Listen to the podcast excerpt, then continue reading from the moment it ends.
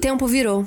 Mudanças climáticas, aquecimento global, catástrofes ambientais, elevação do nível do mar, escassez de alimento, degradação dos recursos hídricos, extinção das espécies, pandemias. Ai, que mais? Tô esquecendo de algo? Bom, já tá claro que ou mudamos a nossa maneira de habitar nesse mundo ou será o fim da espécie humana. Mas calma, sem desespero. Estar informado sobre a realidade é importante, mas mais importante ainda é saber o que fazer com essa informação. Eu sou Giovana Nader e esse é o Tempo Virou, um podcast que irá tratar sobre temas atuais, colocando em pauta os novos tipos de práticas e pensamentos que já estão fazendo a diferença no planeta. Episódios novos toda terça, sempre com a presença de convidados especiais.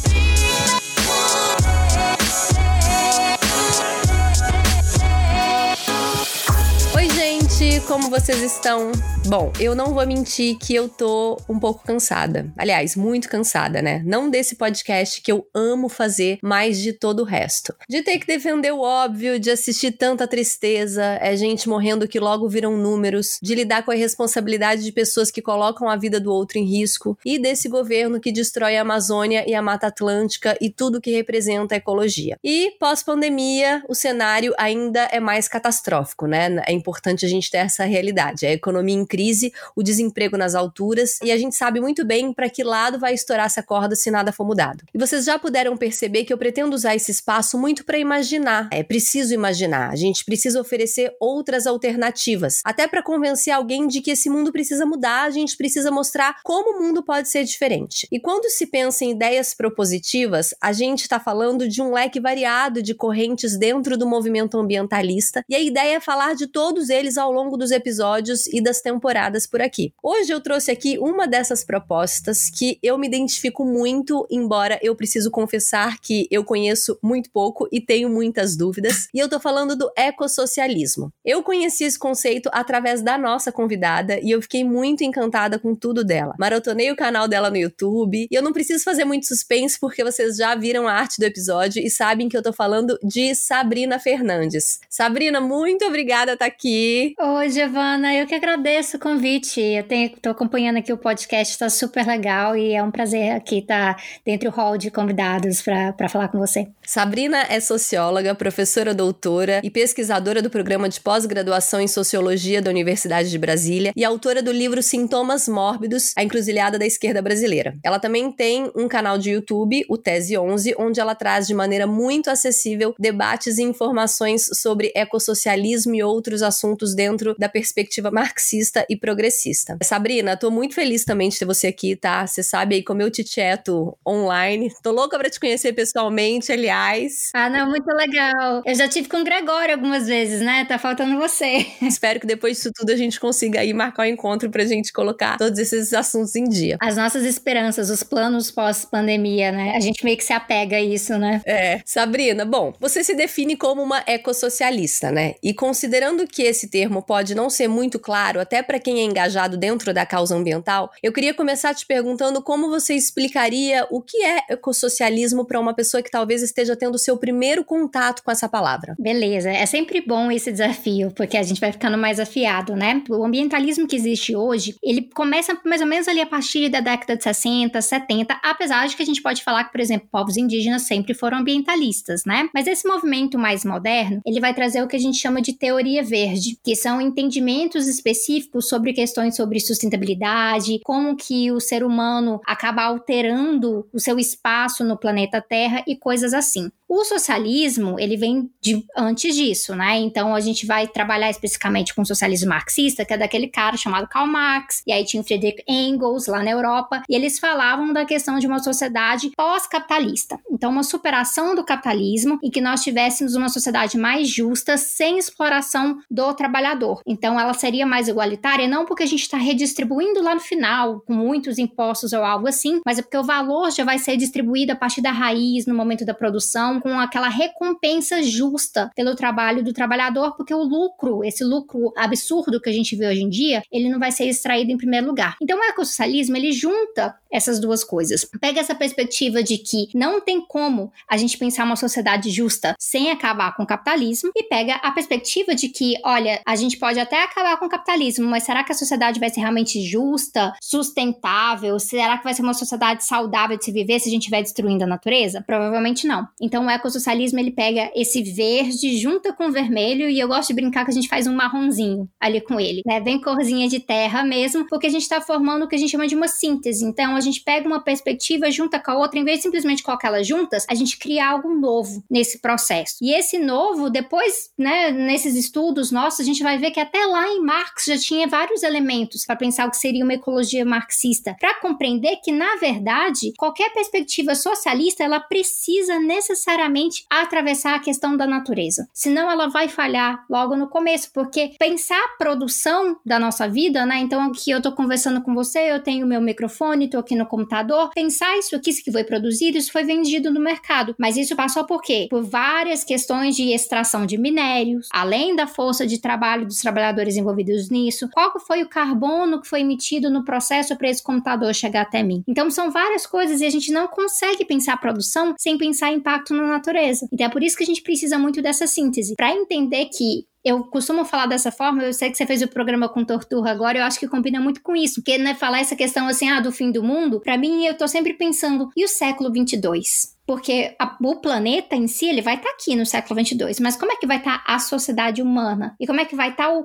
a biodiversidade, a qualidade dos biomas nesse processo inteiro, a questão da vida orgânica? Na Terra. Então, meu objetivo é trazer para as pessoas um pouco sobre o ecossocialismo, porque a gente compreenda que é um caminho que pode nos ajudar a chegar no século 22 com uma sociedade uh, mais justa, transformada, que não seja que nem aqueles filmes de Hollywood que a gente assiste, em que tá tudo, né, tudo acabado, tóxico, e às vezes tem uns bilionários lá vivendo num satélite ali perto de Marte ou algo assim. Não é o século 22 que eu gostaria. Sim, nem eu. Mas vivemos numa produção capitalista, né? Você acredita que esse modelo de produção capitalista é compatível de alguma maneira com a noção de uma relação ecológica mais harmônica? Tô te perguntando isso justamente porque nas últimas semanas a gente se escutou muito falar sobre o Green New Deal, né? É o novo acordo verde que a União Europeia e que vários outros países estão criando para implementar uma economia livre de emissão de carbono, plástico. Confesso que diante do cenário catastrófico que a gente vive, apesar de entender que o capitalismo é o grande destruidor da natureza, ela me dá um fundo de esperança de tipo assim, pelo menos existem pessoas pensando pensando numa outra maneira de relacionar economicamente. Como que você vê essas iniciativas a partir de uma perspectiva ecossocialista? Então, num sentido mais geral, eu gosto de falar que o ecossocialismo, ele é meio que uma superação do ambientalismo, superação num sentido bom, né, de pegar tudo aquilo que a gente aprendeu, mas trazer esse elemento que ele é inevitável, não tem como a gente escapar da crítica ao capitalismo. Faz muitos anos que eu estudo uh, especificamente, né, através da sociologia ambiental, mas também de, de vivência, na militância mesmo, que todos esses projetos que tentam garantir, vamos proteger um pouquinho da natureza, mas vamos proteger lucro ao mesmo tempo, eles acabam sendo totalmente tratorados por enormes contradições. Porque a partir do momento que para de te dar lucro, aquele incentivo monetário ali para manter aquela proteção, ele some. E aí governos, né, de direita podem vir, eles podem acabar eliminando aquilo. Isso é parte do que a gente vê no Brasil, né? Um Ministério do, do Meio Ambiente que de preocupação com o meio ambiente não tem nada, absolutamente nada. Apesar que, claro, tem servidores lá dentro lutando, uh, apesar do ministro em si. Mas há projetos como esse, né, a questão do novo Acordo Verde, que é um modelo de vários outros que são propostos para tentar fazer uma transição pelo menos energética nesse sentido. O novo Acordo Verde tem versões mais de direita, versões mais de esquerda, então a gente tem que sempre né, olhar o conteúdo do projeto que está sendo ap apresentado, até porque não tem algo assim muito consolidado ainda. Mesmo aquilo ali que a gente viu nos Estados Unidos, né, aquela proposta que a Alexandria Ocasio-Cortez apresentou, a debates que a Naomi Klein faz lá no Canadá, fazer com o Lip Manifesto, isso tem se desenvolvido em várias mini propostas também, porque é um debate muito vívido nesse momento. A gente está quebrando a cabeça cabeça. Tem a galera assim, eu tô aqui com uma galera no Brasil também pensando como seria isso no Brasil, tem uma galera na Argentina fazendo isso também, e a gente compreende, por exemplo, que uma proposta dessa forma num país como o Brasil, ela necessariamente vai ser diferente da União Europeia, porque aqui a gente tem uma sociedade que é muito exploradora através do agronegócio, ainda, é uma sociedade em que há muita exploração de minérios, então a nossa relação econômica no sentido da produção é bem diferente e a gente precisa levar tudo isso em conta. Esse tipo de projeto, ele não é um projeto que vai assim, ai, ah, vou superar o capitalismo. Mas essas versões mais radicais são as versões que eu acho que tem mais força para realmente fazer, né, algo do sentido que a gente precisa para essa década, porque os cientistas falam, né? Cientistas que trabalham na área da mudança climática especificamente, que essa década que a gente está, Giovana, ela é central. Então, até 2030, a gente tem que fazer umas mudanças bem radicais em como a gente produz, como a gente se relaciona, como que as emissões ocorrem nesse processo inteiro. Então, não é só uma questão de colocar um painel solar em alguma casa em quem dá conta de colocar um painel solar, mas a gente está pensando até formas de estocagem de energia. Então, tem que pensar baterias, como que a gente media isso, né, com a questão do lítio, que é uma, um tipo de mineração que tem grandes impactos, sim. Então, como é que se faz reciclagem do lítio? Ah, então vai ter que fazer bateria de uma outra forma para facilitar a reciclagem. Então, são processos muito densos, muito complicados. Mas desses projetos, os que eu vejo assim com mais, mais chance de sucesso, são aqueles que pensam também uma forma de a gente estar tá desmercadorizando a vida. Tudo é um pouquinho mercadoria hoje em dia, né? Sempre se coloca um cifrãozinho ali e a gente está pensando, não, o que, que a gente pode ter que é gratuito? Trabalhar com a ideia de bens comuns, trabalhar com a ideia, inclusive, da gente valorizar mais serviços do que coisas. O capitalismo ele é baseado em tralha. A gente vive, né, se tralhando. Eles vendem tralha o tempo inteiro. As coisas não são feitas para durar. A obsolescência, ela é programada, então tudo é feito para ser ultrapassado em poucos anos ou numa quantidade específica de usos. E isso vai gerando muito lixo. E quanto mais lixo, mais extração vai ter para estar tá repondo essa coisa nesse processo inteiro. Mas serviço não funciona dessa forma. Então, se a gente tiver uma qualidade de vida voltada, por exemplo, para cultura, para educação, para lazer, em vez de ter tantos pares de sapato, isso já ajuda muito. Então, esses projetos, eles precisam estar tá diretamente relacionados a incentivo à cultura, a incentivo à educação e vários outros setores para que a gente comece meio que, né, repaginar o que, que a gente imagina como uma vida boa. E aí entra todo aquele conceito que a gente resgata dos povos indígenas latino-americanos, que é o bem viver, né? Que é outro movimento, né, que eu tô bem interessada. Sabrina, tá, então ficou claro, né, do que se trata o ecossocialismo, mas sempre quando me perguntam como seria esse modelo na prática, eu fico sem saber exatamente como responder. E já existe algum desenho ou modelo prático de como funcionaria um modo de produção capaz de atender essas necessidades do consumo da sociedade e ao mesmo tempo proteger o meio ambiente? Nós temos várias propostas e formas de fazer coisas, coisas que a gente na verdade pega muito emprestado testada aqui e ali, por quê? O modelo de sociedade não é que nem quando a gente vai planejar uma casa, né? Então que a gente vai lá, e aí tem a planta baixa, e aí você vai, vai começar, né, erguer ali com os materiais, mas ah, o material vou pegar ali naquela loja de construção. Pra gente pensar no sentido de um planeta inteiro, né, uma sociedade global, porque o ecossocialismo também não adianta ser um só país, ele não vai conseguir se sustentar dessa forma, porque a produção ela é global, a gente vai precisar pensar desde aquele processo ali da extração. Então a gente vai montando algumas coisas. Então, por exemplo, é muito necessário para que se chegue à questão do ecossocialismo que a gente tenha reforma agrária, porque o latifúndio ele é um impedimento para uma produção mais eficiente e agroecológica. O latifúndio ele também uh, favorece um sistema de grilagem, de invasão de territórios indígenas e nada disso é parecido com o que a gente quer no ecossocialismo, porque o ecossocialismo é para uma sociedade justa. Então, esses povos, na verdade, eles têm que ser protagonistas desse processo. Quando a gente pensa a questão da produção a gente tem que pensar assim, a questão da transição energética, por exemplo, que posso falar nesse exato momento que eu não gostaria que nada funcionasse na base do petróleo. Só que isso é só um sonho,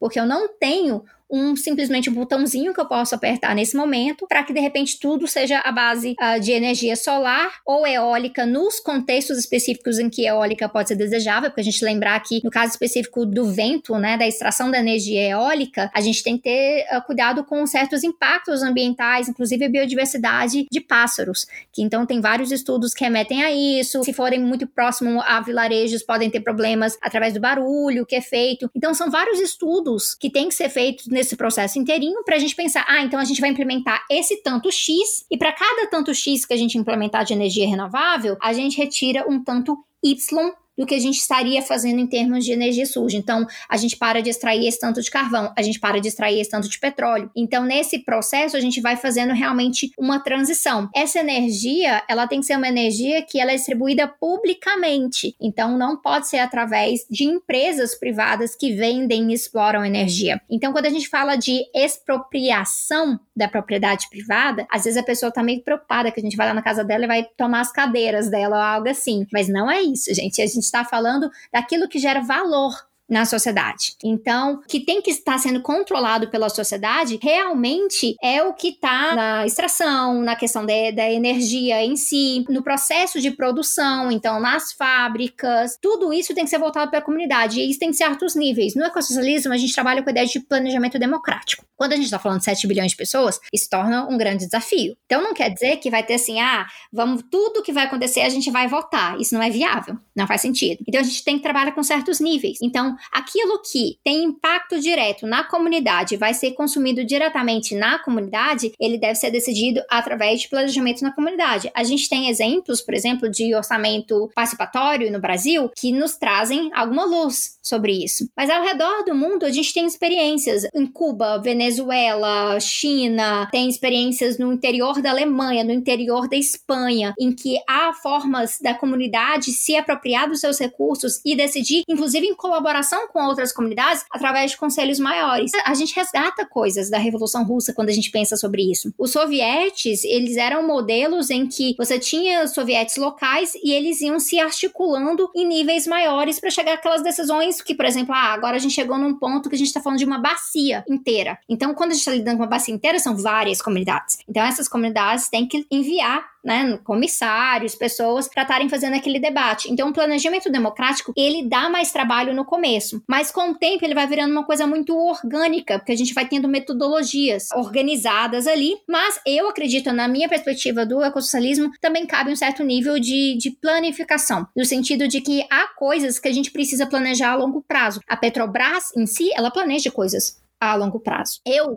no meu pequeno canalzinho de YouTube, eu planejo coisas a longo prazo. Então, para essas coisas, isso exige um, um, nível maior de organização, sim. Mas, claro, para eu poder falar assim, olha, vamos pegar isso e colocar ali, nunca vai funcionar. Não tem como a gente transportar um modelo, porque a gente tem que ver como as pessoas vão reagir e a gente tem que ver quais são os desafios concretos no momento. Então, se a gente estiver lidando com um furacão, por exemplo, numa ilha do Caribe, isso é um, de, um desafio concreto para aquele momento. Nosso objetivo é conseguir gerar resiliência para que a gente não tenha que decidir tudo na hora hora, que a gente tenha metodologia para que a gente possa virar para aquilo ali, olhar para aquele protocolo, saber como agir, mas lógico, claro, sempre criticamente, para a gente não estar tá aplicando coisas que não fazem sentido, né? E a questão da produção é a questão central, né? Mas eu queria saber também, até puxando mais para minha área, sobre como o padrão de consumo também passa a ser de alguma maneira uma preocupação dos ecossocialistas. Que eu fico pensando se a forma que a gente consome está inserida dentro da lógica capitalista, então a implementação de um modelo ecossocialista requeriria uma mudança profunda profunda nos hábitos e nas necessidades de consumo. Existe alguma discussão sobre isso dentro dos estudos? Com certeza. Esse ponto ele é central. Inclusive, é um ponto que às vezes irrita um pouco do campo socialista, porque não se gosta muito de falar de mudanças individuais. Tem algumas pessoas que não gostam, não, tá tudo na produção,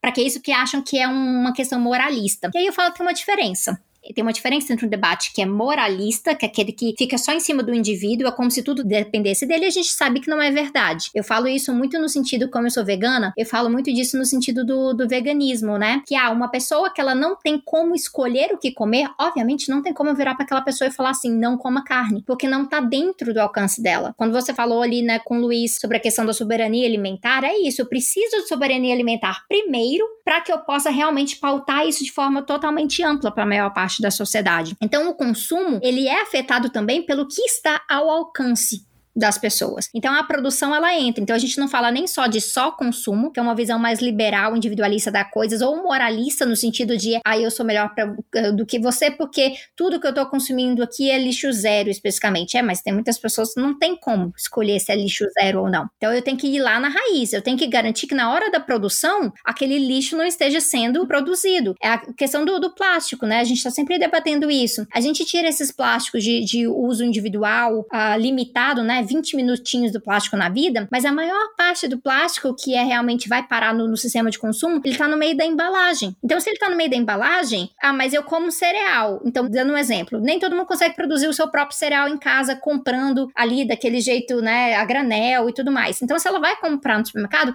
ela já vai estar levando o papelão e o plástico junto. Então, que forma que a gente pode garantir que os mercados sejam mais a granel? Então, a gente vai voltando mais para a raiz. Isso vai afetar o quê, Giovanni? Isso vai afetar até a galera do mar marketing, né? As embalagens, como é que eles trazem toda essa perspectiva. Então, vai mexer com vários interesses. Por isso que é muito radical que a gente propõe, porque incomoda muita gente. Mas aí a gente está sempre ligando essa questão do consumo. Eu falo isso muito assim, eu e a Sandra, que a gente, que a gente trabalha, né, Sandra Guimarães, que a gente trabalha muito nessa questão do veganismo popular, trazendo os movimentos sociais em relação a isso, a gente acaba tendo que ensinar pessoas até consumir diferente, né? Ela fala uma questão que, olha, o pessoal fica querendo substituir a carne do prato, às vezes ela tinha que estar tá colocando coisas diferentes no prato, conhecer coisas diferentes. E aí, às vezes, o consumo deveria ser um pouco mais sobre isso. O que, que a gente pode conhecer que é diferente sobre o consumo, que pode nos dar uma qualidade de vida diferente, que pode nos trazer alegria, que não seja aquele produto específico que está sendo bombardeado na propaganda. Mas aí, como é que a gente julga a pessoa na questão da propaganda? Essa propaganda está sendo bombardeada ela o dia inteiro. Só da gente falar perto do celular começa a aparecer propaganda. então, aí a gente tem que ir lá. Ah, então tem que falar de regulamentação. Ah, então a gente tem que mexer como é que a propaganda é feita também. Tá vendo como é tudo muito, muito relacionado? Então não tem como a gente ficar só num ou no outro só na produção ou só no consumo. A gente entende que a produção é a raiz das coisas, mas o consumo, ele não é só um mero resultado, ele é uma interação. Até porque, pelo menos eu vejo esse movimento acontecer muito, sou muito da sua opinião. Eu deixar de consumir plástico não vai mudar nada perto desse sistema de produção, mas eu vejo que existe uma pressão do consumidor para mudar a indústria, e essa indústria só tá mudando, claro que dentro desse modelo capitalista onde ela visa lucro, mas ela já viu que para ela lucrar, ela precisa estar tá dentro desse modelo sustentável. Diante dessa pressão de, de, todos os consumidores juntos também pelo sustentável. Vejo a pirâmide se invertendo um pouco, o consumidor um pouco no topo, do tipo, olha, não, a marca tem que ser sustentável. O que me preocupa nisso é que ainda está dentro de um setor um pouco classe média, branco, né, né, que está ali consciente das suas escolhas, porque para a maioria das pessoas, eu penso muito assim, para a pessoa que come mortadela, e a mortadela é a carne dela ali do dia, nada disso entra no jogo, porque a bandejinha de isopor ali com, com plástico em cima e a mortadela. É aquilo que é a realidade dela. E a indústria, ela vai fazer isso, né? Então, quando a gente fala de nichos, porque existem né, grandes corporações, elas trabalham com nichos. Então, ela vai ter uma linha mais sustentável e o resto continua do jeito que estava antes. Aí, se a linha sustentável finalmente colar, aí eles vão aumentando um pouquinho. Mas eu sempre brinco assim, ah, para cada coisa assim mais orgânica que eles colocam, por que, que eles não tiram uma inorgânica, então? Né? Não, mas eles querem, na verdade, garantir que vai ter lucro em todos os espaços. Ano passado, quando a é Dinheiro saiu com uma capa ali falando de, né, de veganismo e tudo mais, não tinha animal citado em nada na matéria. Eu falei, ah, então realmente eles estão pensando só no consumidor. E aí a gente tem que pensar nisso no sentido global, porque o que a gente pode estar tendo maior acesso aqui, diferenciado aqui, eles ainda estão enfiando os produtos mais sujos em outros lugares. Então a gente está aqui lutando para ter menos açúcar nas coisas, menos sódio nas coisas, mas nas comunidades mais precarizadas, os produtos mais baratos são aqueles cheios de açúcar e de sódio. Então, como é que a gente lida com isso sem estar tá indo para onde a produção está sendo feita? Ai, agora sobre é, o movimento enquanto articulação política, tá? Eu sei da existência do Subverta, que é uma linha ecossocialista dentro do PSOL, inclusive fiquei sabendo por você. Não sei se existem outras linhas ecossocialistas nos outros partidos de esquerda. Como o ecossocialismo tem se articulado politicamente para conseguir implementar mudanças? Agora a gente está com uma proposta de uma articulação internacional mesmo, assim, vimos, né, a gente acabou vendo essa necessidade, que é o Global Eco Socialist Network, eu né, não sou, mas estou no, no comitê de direção colaborando com outros companheiros uh, ao redor do mundo, trazendo essas perspectivas, e, mas é bem aquela ideia, articula em cima, articula embaixo, porque é de baixo que a coisa vai, vai vir mesmo, né? Então, o que, que, é a proposta? Podem ter organizações que não se reivindicam através da tradição do ecossocialismo diretamente, mas a luta que elas fazem é totalmente compatível. Então a gente trabalha diretamente, por exemplo, Subverta, a gente vai trabalhar ali com movimentos de desempregados e vai trabalhar com movimento sem terra, e vai trabalhar com movimento indígena, e aí comunidades ribeirinhas, e aí a gente junta com a galera que está fazendo economia solidária, com a galera que está falando de lixo zero, e a gente vai tentando articular, porque é meio que aquela coisa, o tal do, da raiz raiz, é, para mim, é sempre a melhor, além de ser né, uma metáfora linda, né? Porque remete a uma grande árvore na minha cabeça, ela tem essa perspectiva de enraizamento, né? A árvore, quando ela precisa espalhar a raiz, ela vai simplesmente empurrando mais para lá, mais para lá, e a gente vai tentando fazer isso para criar realmente um ecossistema de lutas, várias frentes. Então, por exemplo, na coalizão pelo clima, que é, se organiza em vários estados ao redor do Brasil, vai ter ali grupos que são ecossocialistas e outros que não. Mas a presença dos ecossocialistas, para mim, ele faz toda a diferença porque vão estar tá empurrando mais nesse sentido dessa radicalidade, que eu acho que isso é muito poderoso. O veganismo que bate frente com o veganismo liberal o tempo inteiro, os ecossocialistas estão cada vez mais fortes ali, então isso está influenciando também, está trazendo mais gente. Aqui no Brasil, o pessoal realmente tem um setorial socialista e tem outras organizações internas do pessoal como Subverta que trabalham nessa linha, mas há outros lugares, por exemplo, até dentro do PT, tem gente que vem, conversa comigo, tá se identificando com o ecossocialismo, tá lendo mais, então não é algo exclusivo de um partido em si. E eu realmente penso que tem que ser uma organização bem ampla, né? Um estilo mais movimento mesmo, para carregar o, ecossocialismo mais adiante, até porque, como os partidos, eles também disputam institucionalidade, existem algumas barreiras ali, às vezes, para se unir, né? Nesse processo. Então, quando a gente pensa, ah, questão eleitoral, coisas assim, são projetos um pouco diferentes. Mas o ecossocialismo em si, ele precisa estar um pouco além dessa questão da, das barreiras dos partidos como instituições eleitorais também que existem no Brasil. E para mim isso é muito poderoso. E a gente tem que saber reconhecer aliados também. Eu vejo, por exemplo, a Greta. Greta não é ecossocialista. Eu tenho críticas à Greta, mas não quer dizer que a Greta não é super valorosa para o movimento de conscientização e de luta contra a mudança climática, né? Então a gente tem que reconhecer os aliados nesse processo inteiro, mas a gente reconhece aliados sempre disputando um pouquinho, tipo assim, ei, vem pro nosso lado, ouve isso aqui, daquele jeitinho, de, daquele cutucão que eu, que eu gosto de dar também. Ai, que ótimo. Bom, última pergunta, queria fazer tantas mais, mas eu queria encerrar nosso papo te perguntando o que você falaria para alguém que acha que esse modelo pode ser até perfeito na teoria, mas que é algo muito tópico, digo, enfim, de implementação na vida real, que o ser humano é egoísta, individualista por natureza, blá blá blá blá blá blá. Tenho pensado um pouco sobre isso. Eu tava assistindo um tempo atrás, sabe aquela série Cosmos que tem, né? Acho que ainda tem no Netflix, eu não sei se parou de ver. E aí, com quando eles fazem né, essas coisas dos cientistas, eu ficava vendo, nossa, cada vez que uma grande descoberta científica era feita, que aquilo ali era desbravado, a pessoa, antes de desbravar aquilo, era tratada como utópica, né? E do que, que você tá falando? E não faz nenhum sentido. Ah, você fica aí com seus desenhos, eu quero ver você provar. Então, se falava de buracos negros, até comprovar buracos negros, ah, demorou bastante tempo. Então, tem, tem esse processo entre a gente observar a realidade, pautar a realidade e ter elementozinhos muito concretos. E a única forma que eu vou ter de realmente comprovar que uma sociedade ecossocialista funciona é construindo o ecossocialismo. E que para antes de eu construir o ecossocialismo, eu também tenho que estar construindo uma oposição ao capitalismo. Então são desafios que ocorrem ao mesmo tempo. Então quando a pessoa fala isso, a minha melhor tática, né? Eu acho que a melhor coisa que eu poderia falar para essa pessoa é assim: vem comigo me ajudar então. Porque é difícil. É realmente é um enorme desafio. Ninguém falou que vai ser fácil. Então, para a gente conseguir fazer isso, a gente precisa de mais pessoas. Porque quanto mais pessoas se juntarem, quebrarem cabeça, a gente vai conseguir identificar os problemas antes deles acontecerem. Então, a gente consegue corrigir, né, o nosso, nosso trajeto no meio do caminho. Mas, ao mesmo tempo, fica mais fácil da gente construir um outro comum comum. É, porque atualmente a gente tem um senso comum no Brasil que é muito conservador, que não liga tanto para a questão da natureza até que ela bate ali na porta com uma enchente, alguma coisa assim. Então a gente precisa construir um outro senso comum. Seria um bom senso, um senso crítico. Então quanto mais gente chegar, vai ajudar a espalhar essa palavra e se organizar nesses processos. E aí tem aquela coisinha, sabe aquela construção diária que parece pouquinho coisa, tipo uma horta comunitária no bairro? Aquilo ali vale muito. Vale muito porque aquilo ali pode parecer, ah, é uma hortinha comunitária num, num, né, num Brasil desse tamanho, num planeta desse tamanho, mas aquilo ali alimenta pessoas com comida orgânica e trazem pessoas da comunidade mais perto, né, para se juntarem, se conhecerem, falarem entre si, cria laços de solidariedade. Então pode parecer que essa coisa, o Thiago sempre fala disso, mas pode parecer que essa coisinha desse trabalho de formiguinha formiguinha. Ah, nossa, mas é tão pequeno. Mas é assim que se constrói formigueiro, né? Total. Sabrina, mais uma vez, muito obrigada por tudo isso. Como sempre, uma aula. Eu que agradeço, Giovana. Eu tô gostando demais. Eu consegui acompanhando aqui. Você tá lançando livro novo, né? Você já deu um spoiler aí pra gente. Sim, tá. É bem difícil, na verdade, porque eu tô tentando fazer um livro bem, bem, bem mais introdutório, mais acessível, que sintomas mórbidos. Isso é pra quem tá chegando agora mesmo, quem tá preocupado com as coisas.